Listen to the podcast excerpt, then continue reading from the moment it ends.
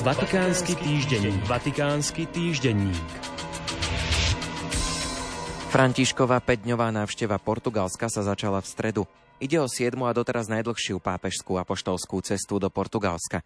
Pavol VI tam bol v roku 1967, Ján Pavol II v rokoch 1982, 1991 a 2000, Benedikt XVI v roku 2010 a František poprvýkrát v roku 2017. V stredu sa František stretol s prezidentom republiky, predstaviteľmi štátu, občianskej spoločnosti a diplomatického zboru. Vo štvrtok ráno sa stretol s univerzitnou mládežou na Portugalskej katolíckej univerzite.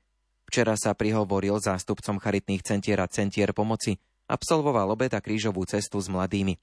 Dnes ho čaká modlitba svätého Ruženca s mladými s chorobami, Večer súkromné stretnutie s členmi spoločnosti Ježišovej a vigília s mladými.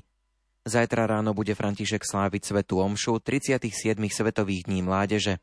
Večer sa stretne s dobrovoľníkmi Svetových dní mládeže. Prílet do Ríma je naplánovaný na zajtra od 22.15. Svetá stolica bude mať vo Vietname pápežského reprezentanta so sídlom v krajine. Stane sa tak na základe vzájomnej dohody. Doteraz mala Svetá stolica pre Vietnamskú socialistickú republiku nerezidenčného reprezentanta sídliaceho v Singapure.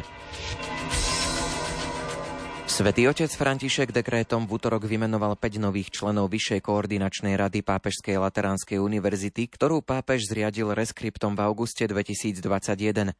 Zároveň listom novému rektorovi menovanej univerzity oznámil začiatok procesu reorganizácie rímskych pápežských akademických inštitúcií na termín 12. septembra. Nový rektor Monsignor Alfonso Amarante vystrieda profesora Vincenza Buonoma, ktorého pápež následne vymenoval za generálneho radcu Mestského štátu Vatikán. František oznámil aj vymenovanie výkonného riaditeľa, aby monsignorovi Amaranteovi pomáhal pri administratívnom a ekonomickom riadení. Nového rektora bude podporovať aj vyššia koordinačná rada, ktorej členmi budú ďalší kvalifikovaní predstavitelia rímskej kúrie a univerzitného sveta, aby aj inštitucionálne vyjadrili osobitné spojenie medzi Lateránskou univerzitou a Apoštolskou stolicou.